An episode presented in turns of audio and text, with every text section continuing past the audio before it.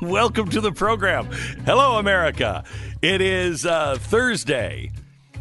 Let's see. Do we start with the IG hearings that nobody in the press is taking seriously?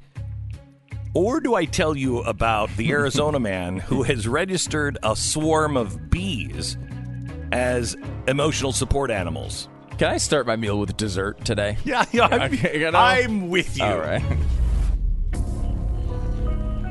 This is the Glenn Beck Pro. Uh, so the House is formally introducing the articles of uh, impeachment today. Mm, They're going to be debating those. Uh, Am I eating Brussels sprouts before my dessert?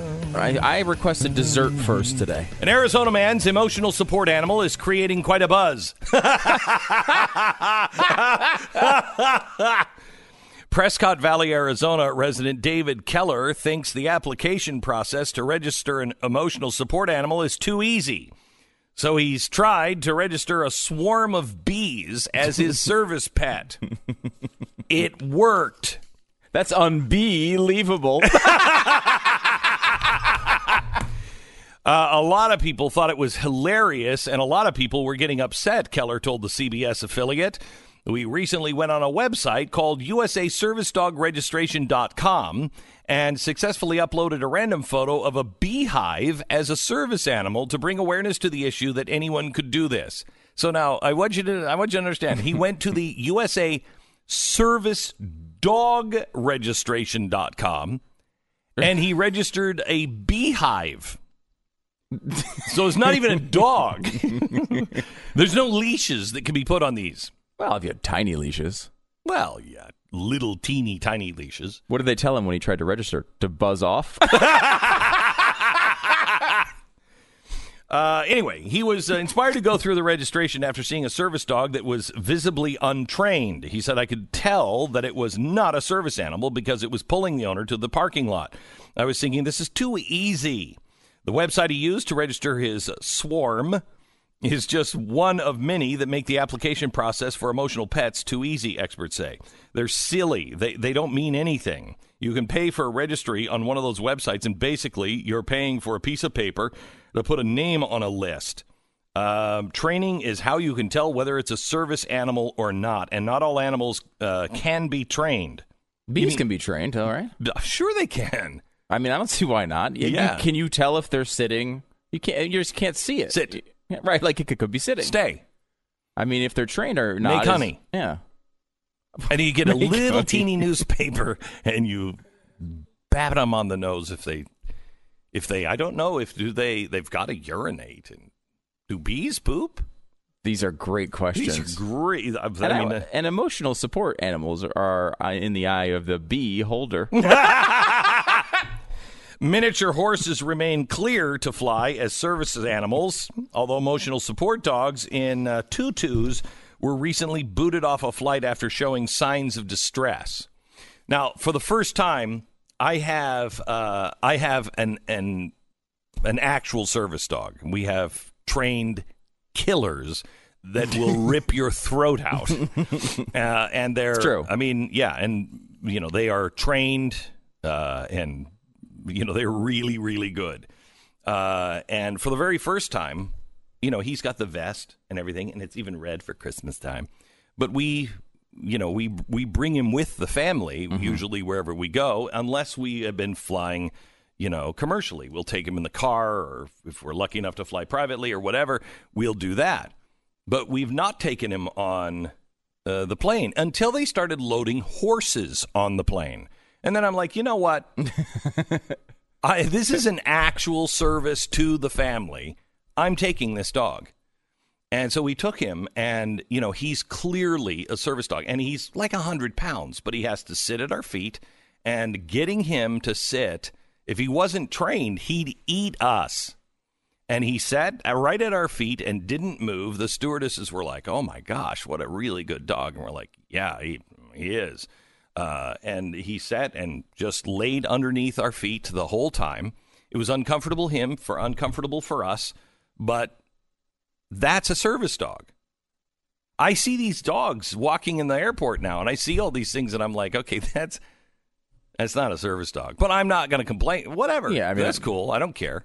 service dogs too. There's a seemingly a line between service dogs, which are allowed pretty much anywhere, right? I mean, like especially when you think of traditional service dog, you think of you know seeing eye dog, right? Like that. Uh, well, but no, but an emotional support dog now is the same. You can't. It's the same. There's no line cannot there. take. You cannot refuse an emotional support animal. I mean, obviously, you know this is why these things happen right? I mean, wasn't I mean, we've seen some ridiculous examples. The swarm of bees is my favorite one. Oh, this is the greatest. this is better than the horse. The horse Yes. made it on a plane. I'd like this guy to take a jar of bees. just hang a hive from the overhead luggage compartment. yeah. No, they've got to be with me the whole time. Hmm. Just you, It's just so relaxing. Listen to that buzz. Everyone else is terrified. this is a great example of our society, though, right? I mean, you have like one person mm-hmm. who's upset at Santa Claus on the town square, Yeah. and everyone else just has to deal with it. Right. That's the emotional support bee. And this should be the one that everybody in this society supports. Everyone should support Yeah. the bee guy. Right, because everyone else, sure, yes, they will be tortured and unhappy, but that's not what this is about. this is about the one person who requested the one thing. Correct. And so they've got to fly next to you on a plane. I'd like to register a lot of bees. I think you should take his whole beehive, but break it up between his family so they're all sitting with like a jar of bees. I, there's got someone's going to get this through. It'll actually work somewhere if people keep trying. And we should talk to this guy because I think he he oh, probably oh, has a this, plan. This guy's brilliant. Because uh, look, I think we it, this is the taking advantage of people's good nature. Americans have a good nature.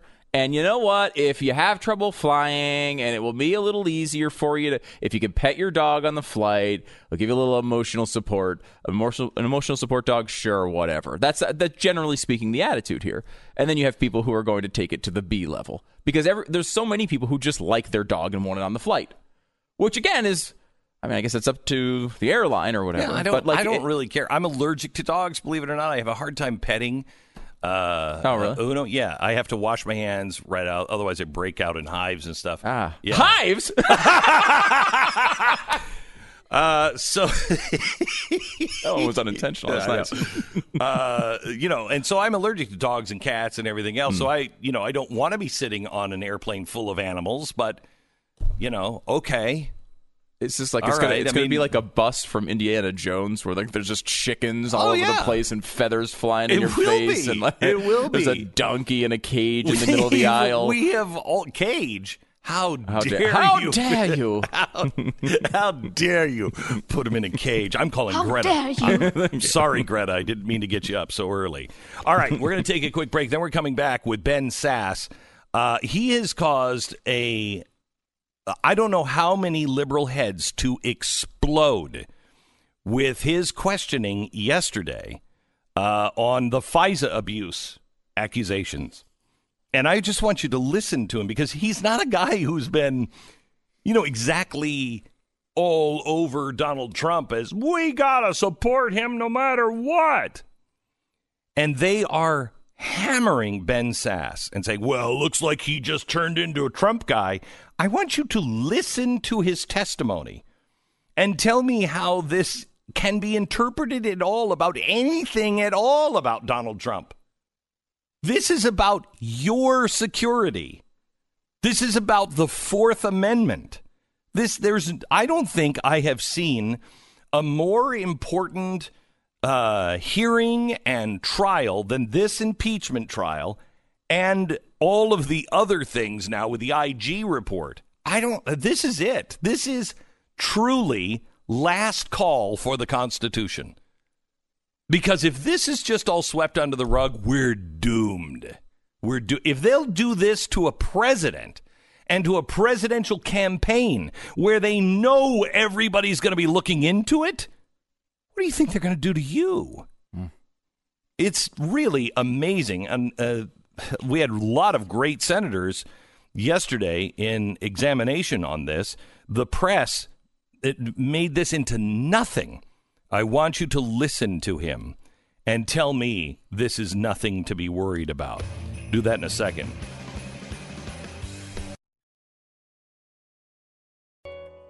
He'll be bringing his emotional support bees along with him. I mean, Sarah is yelling at me in my ear the whole time today. Yeah, Sarah she doesn't, oh, she doesn't like you. no, And she really true. doesn't. She's worked with. How long have you worked with me now, Sarah? 16 years. Sixteen years. Oh, God, that's so And depressing when you think about it, isn't it, Sarah? A you- little bit. Oh. You were mean to me. Wait a minute. You were mean to me when you first started, and you're still mean to me. I got to keep you in line. yeah, I know. do it. She's. I wish you could hear what she says to me. And then we started the show, and then Stu and I were laughing about something, and in my ear, she's like, "Go, uh, go." How about ta- she goes? How about talking? like, wait, we And were then just talking to each other off the air, Right, and then just then I, uh, I I heard her in my ear. and She's like, "You're supposed to wait ten seconds." well, You're making I- me sound a lot nicer than I am. well, this is jolly, Sarah. It's around Yeah, the no, holidays. no, it's the holidays. This is She's as good in as a it good gets. mood. Mhm. I'm afraid of Sarah. Help me. How dare you? You know, think of Greta and Uh. then think of Sarah. Have you ever seen them at a party at the same place? Have you ever seen them at a party? Period. No, well, there Yeah, you go. No. Uh-uh. uh Okay. I don't know, hang out with too many sixteen-year-old uh, from Europe uh, At parties? Yeah, yeah. It's it's Really? usually I try to. There was this great guy I could have introduced you to, but he just hung himself, uh, and he had all of the connections. He did. to the great sixteen-year-old parties. He Yeah, did. Yeah.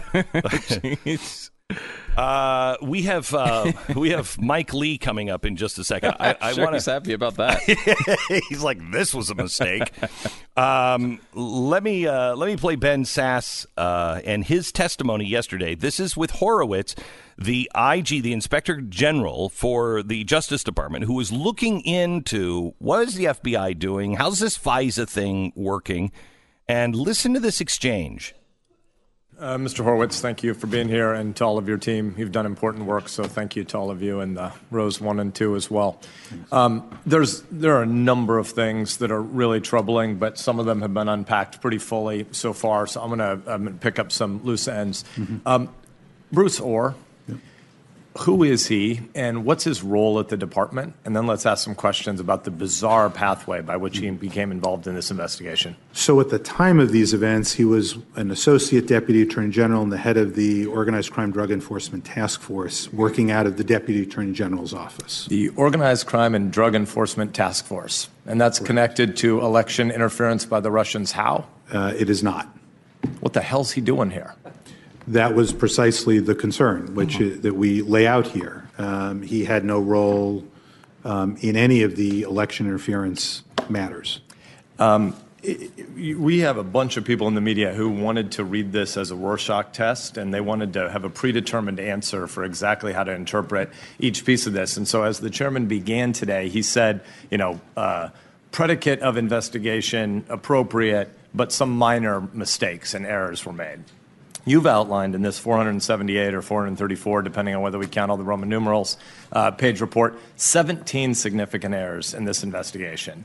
Um, Bruce Ohr, who has a very significant senior role, ODAG, for those who don't know, the Office of the Deputy Attorney General, has primary oversight of all law enforcement agencies in America. So if you're in the FBI and you might make a mistake in your investigation, the people you'd be in trouble with normally are in the Deputy Attorney General's office.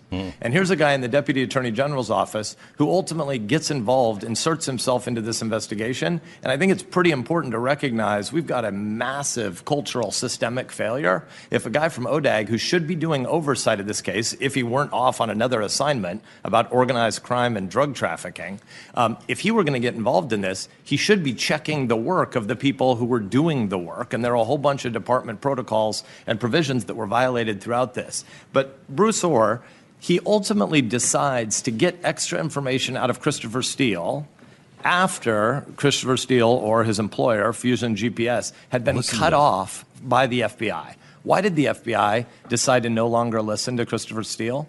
So he was closed in November of 2016 after the FBI learned of his disclosure to Mother Jones magazine that he had been working with the FBI uh, previously. And uh, we know from the evidence that Senator Cruz went through, um, there were a whole bunch of subsources that Christopher Steele was summarizing, and the FBI at that point was believing he might be a credible guy. Uh, and they ultimately realized that this is a bunch of BS, and his subsources are saying, I said some of this in jest, and some of it's stuff that I overheard in a bar. None of it is information that I had firsthand knowledge of. And so the FBI decides, reasonably, Listen, that listen. Mr. Steele's information isn't credible, right? So they cut him off. Actually, let me just be clear. that That isn't what caused them to cut him off. What caused them to cut him off is they learned he had talked to the press in Mother Jones magazine. They actually had that other information and didn't tell anybody about it. Okay, so what you, so you're disagreeing with me only to say the problems with Mr. Steele are twice as bad as I summarized. I'm, I'm just saying it's that isn't why they cut him off. Okay. Right? That's the concern is that So then Bruce Ohr, who doesn't have any responsibilities in this area, decides he'll insert himself into the investigation and go get additional information from or about Christopher Steele and the people who are funding Christopher Steele. Can you just remind us who's Bruce Ohr married to?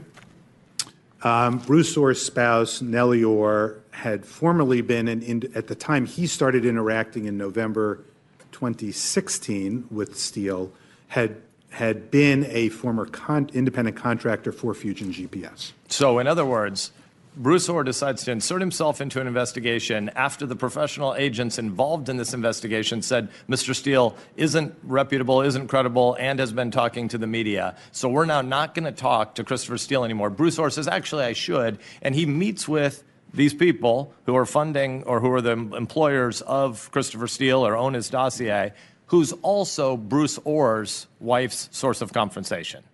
Had been. Had been. As of, I think, September 2016, she had no longer been an independent contractor. Um, and I want to also, I think it's important to be clear because this is relevant again to the significance of some of the uh, uh, inappropriate actions here. The FBI was not a reluctant participant in this relationship that was the conduit from Bruce Ohr through Bruce Ohr to Steele as we lay out here. So I Correct. just want to be clear. They're not saying we don't want to deal with him. Yeah. They're saying, oh, yeah, call. Essentially, if you have something, we would love to hear from you. I want to just Is that a problem? Because this is only one of the problems. That's the first one he concentrated on, Ben Sasse. Is that a problem?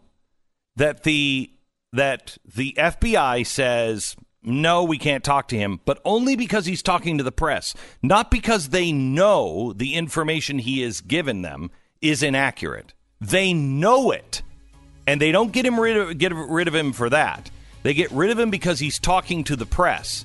Then they say, "Hey, by the way, and I know we're not supposed to be talking to him, but if you get any information from him, just pass it on through to us." This is the least of the problems. How how how how comfortable are you on this?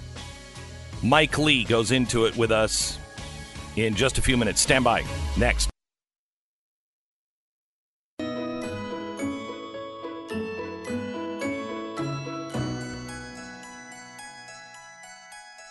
I want you to listen to um, yesterday. This is Ben Sasse apologizing to Mike Lee. Listen.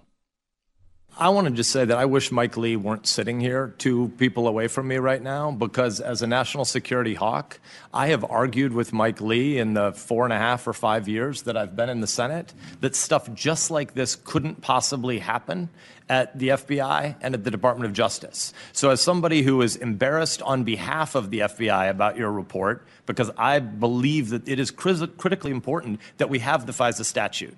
I think the FISC is an incredibly important court. The approval rating of applications that come before the FISC are off the charts. I don't know the current numbers, but a couple years ago when I saw them, I think it was 97.9%. Is that, is that a fair? I think it's was the last number I saw was roughly 98%. Okay, so a 98% approval rating of applications that come before the FISC.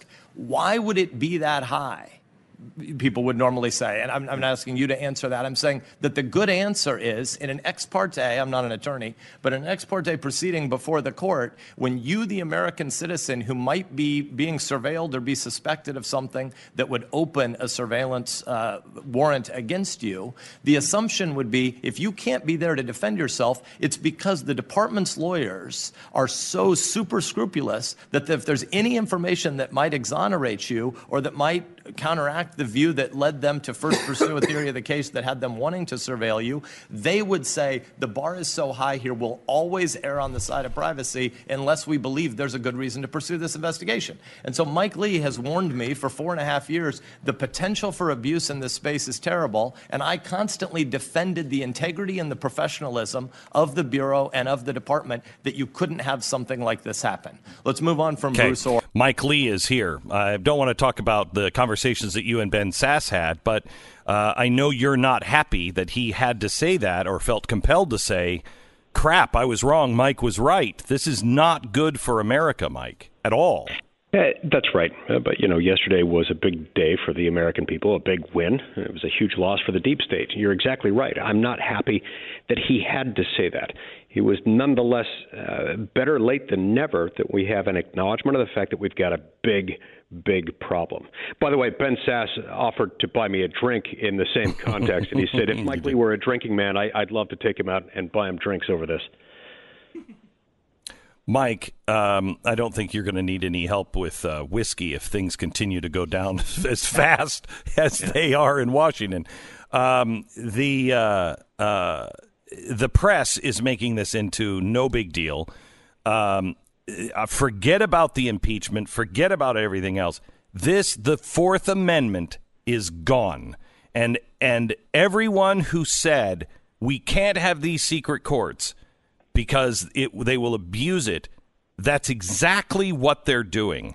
My question to you is why did the uh, inspector general come out and say that these were uh, inaccuracies? They weren't. They forged documents. This is this is as bad as it can get. Why he- didn't they say it that way? It it really is bad, and you know uh, what what this tells us is something very significant. Faced with the facts in this report, the supporters of the spying that occurred on the Trump campaign must admit first either that these FBI agents purposely used the power of the federal government to wage a political war against a presidential candidate they despised, or that these agents were so incompetent that they somehow allowed a two bit foreign political operative to weaponize the FISA program into a spying operation on a rival political campaign. Neither conclusion is acceptable. Neither one of these can simply be tolerated by the American people, not for another day. Now, for years, as Ben Sasse alluded to, I've raised concerns that this FISA process is ripe for not just abuse like this, but a, a abuse that is this, that's exactly like this, uh, only to be told, just trust us. Don't worry, we've got safeguards in place. Don't worry, we've got really good people and internal procedures.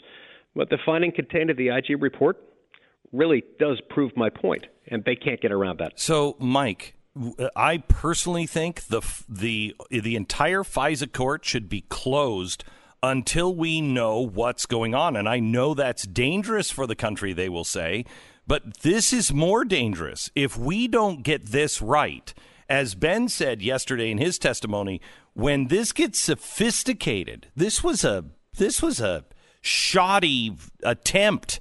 Um, you know, Russia was was clunky, and when it gets sophisticated, we're all in real trouble as American citizens. All of us, if they'll do this to uh, to a case where they know they're going to be investigated, why don't we shut the FISA court down right now until we get until we know?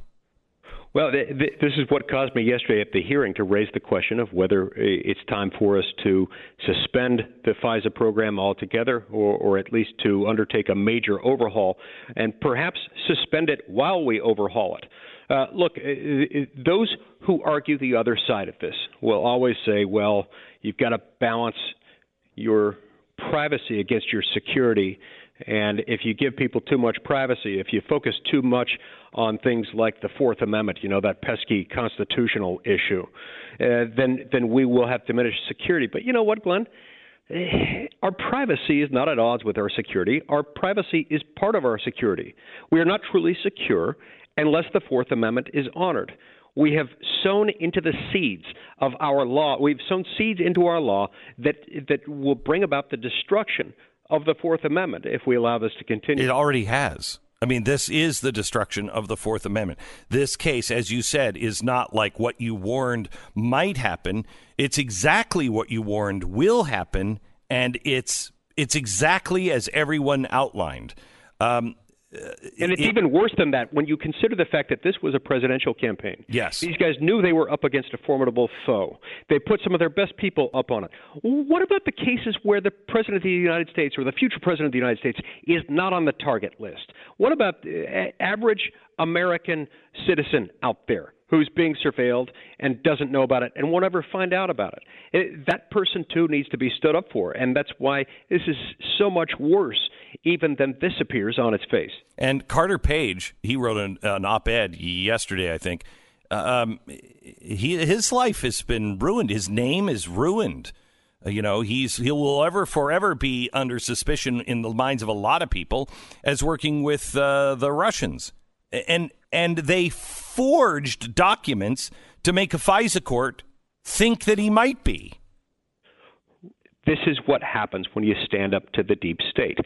This is what happens when you've got people inside the government who operate these levers of government control, who text things to each other like, we've got to make sure that this guy is an elected president, and we've got to have an insurance policy. We can't take the risk that the American people would be so foolish as to elect someone we don't like. This is the sort of thing that happens. We've known that this was in human nature. Uh, Federalist 51 tells us that this sort of thing will happen. Madison meant it when he said if men were angels, they wouldn't need a government. If we had angels to run our government, we wouldn't need rules for government. But we're not angels. We don't have access to angels, and so we got to have rules. We have to stick by those rules. We have to enforce them, and our laws can't allow them to be circumvented. So, Mike, um, I heard this morning, I keep hearing back and forth. I heard this morning that the Senate is now thinking that they're not going to call any witnesses. They're just going to move past and just prevent, uh, just uh, present documents that uh, will move this impeachment forward. Mike, if we are to save the republic, all of this must come out full light of day, and people must be held accountable for all of it, or we will have no trust in any justice system. Yeah, I think that's a very fair point, and that's probably what's going to end up happening in the Senate trial. A lot of that is going to be left to the discretion of the president's very capable legal team, headed by White House counsel Pat Cipollone, in whom I have a lot of confidence. He's prepared to go to trial, if necessary, tomorrow. If the impeachment uh, articles were to come over to us tomorrow, he'd be ready to go. I hear And, I uh, hear both sides. I hear that uh, sometimes uh, yesterday I think it was the Trump uh, legal team wanted a full open trial with lots of witnesses. Then the day before I heard that it was uh, McConnell that wanted that and Trump didn't. Wh- What's the truth? What what do people? Wh- which way are we headed? A full open trial that will really expose this? Um, you know, I, I want to be very careful that I, I not Okay. speak for anyone other than myself. Okay. I'll, I'll tell you from my vantage point, I can see some advantage in doing a full trial because they haven't had an opportunity to call the witnesses they'd like to call, to cross examine the witnesses they'd like to cross examine in the House of Representatives. And that could be helpful to inform the public and bring the public along. The White House uh, counsel's office and the president's defense team will have to make a judgment call uh, as we're going through the process uh, about what to do, and we get to a situation where if they believe they've got 51 votes to end the proceedings, uh, whether they pull that lever. Uh, I'm here to support them regardless of what they do, but there's a part of me that would very much like to see a full trial for the very reasons you, you're describing. why explain to me a legal reason why you would just want this just quickly brushed under the rug and not expose all that has happened Uh, it's a, a very simple legal calculation. And again, I, I'm not saying this is the right thing to do, but if one were to reach that conclusion, if one were making that argument, what one might say was at any moment, if you believe you've got the case won, if you believe you've got 51 votes to end the proceedings, it, it might be tempting to pull that lever, even though there are additional gains that can be achieved by having a full trial. My late father was a lawyer. He died about 24 years ago, but he used to tell me when you've won your case in court, you sit down and you don't say another word uh, uh, lest you up, upturn the victory you've just achieved. And so that would be the strategy there. But, again, there are other considerations here, including the fact that the American people need to hear the whole story. That's why I'm very sympathetic to the view that maybe we ought to just have a full blown trial. You know, and Mike, I have to tell you, um, uh, you know, there's a way of talking to Donald Trump that he relates to and understands, and uh, only he uh, could take this on, make sure American eyeballs are watching it, uh, and he is in the unique position of truly draining the swamp. He becomes one of the greatest presidents in history just based on this one thing. If he exposes the media in this trial, if he exposes the deep state in this trial, if he exposes the DOJ and the way they have used FISA courts, only Donald Trump has been given this opportunity to turn this dirty system inside out. And quite honestly, I don't believe the Democrats survive a, a, five or 10 year period after he does that. I think they go the way of the Whigs after he exposes what they have done. Yeah, that is uh, an outstanding argument and one that I need to communicate to the president next time I talk to him. I I, I know he's being very well advised on this. Uh, I talk to him on a regular basis. His uh, his attorney uh, talks to him um, many times a day, and I know he's being briefed on those very arguments. But you raise a very good point for the simple reason that I, I think we are well past the point where we can be quite assured they don't have a good case against him we're going to win this. Yes. He's not going to be removed. So as no. long as that's the case, let's turn it into an educational tool. And let and, let him drain the swamp. Do that. Let him be the guy who will forever be remembered as setting this corruption uh, in its in its place and and shutting this corruption down at the highest levels, exposing it. This is what people everybody I talked to that voted for him, they all said, I just, you know, the system is so far broken, he'll just go in and burn the whole thing down. I thought that was a bad idea at the time, but I see what they're talking about, and that's what his voters want right now. They want him to burn the infection out, and this is the vehicle to do it. Yeah, the American people are starting to see what he saw from the beginning yes. and what they what the people intuitively know, which is that there American is. voters for too long have been asked to put too much faith, an almost religious amount of faith in government. Yes. That's not how it's supposed to work. Yes. We put too much faith and therefore too much discretion. It's been weaponized against us. We've got to expose it for what it is. Mike, we're praying for a Christmas miracle. Thank you so much. Appreciate it. Thank you, Glenn. God bless. Uh, Senator Mike Lee.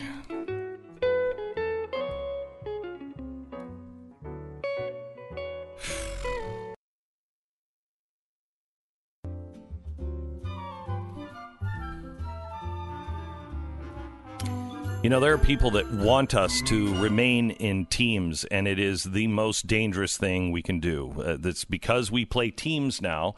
The press is not covering what the IG actually reported, and it's dangerous to all of us, including members of the press. In fact, maybe more so, quite honestly. Yeah. Um, and and they know it. Nadler wants us to stay in a team because this, listen what he said right before Clinton's impeachment. Uh, there must never be a narrowly voted impeachment or an impeachment substantially supported by one of our major political parties and largely opposed by the other. Such an impeachment would lack the legitimacy and produce divisiveness and bitterness in our politics for years to come. That's and Jerry Nadler, 1998. And it did. And this one is going to do it as well. Now, here's Jerry Nadler saying we must impeach, and it's going to be straight party lines. Mm-hmm. Straight party lines. What's that going to do to us?